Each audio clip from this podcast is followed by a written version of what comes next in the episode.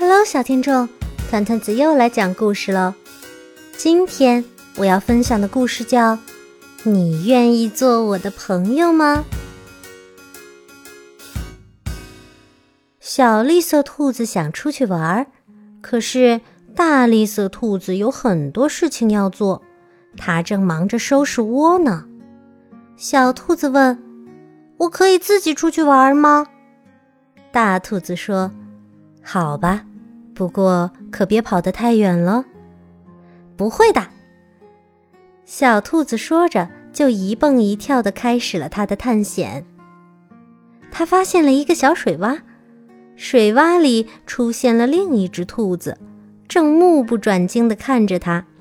“你是另外一个我。”小兔子说。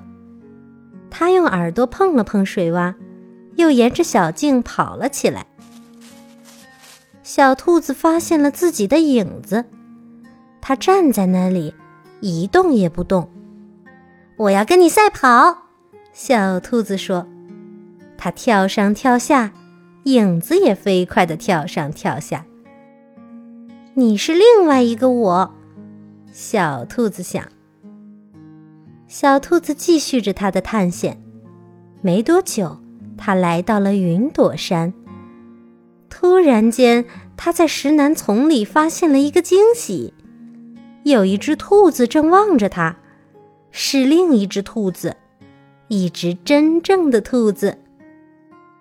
你好，小兔子说。云朵山的兔子说：“我叫婷婷，你愿意做我的朋友吗？你想和我一起玩吗？”当然了，小兔子想，我当然想一起玩。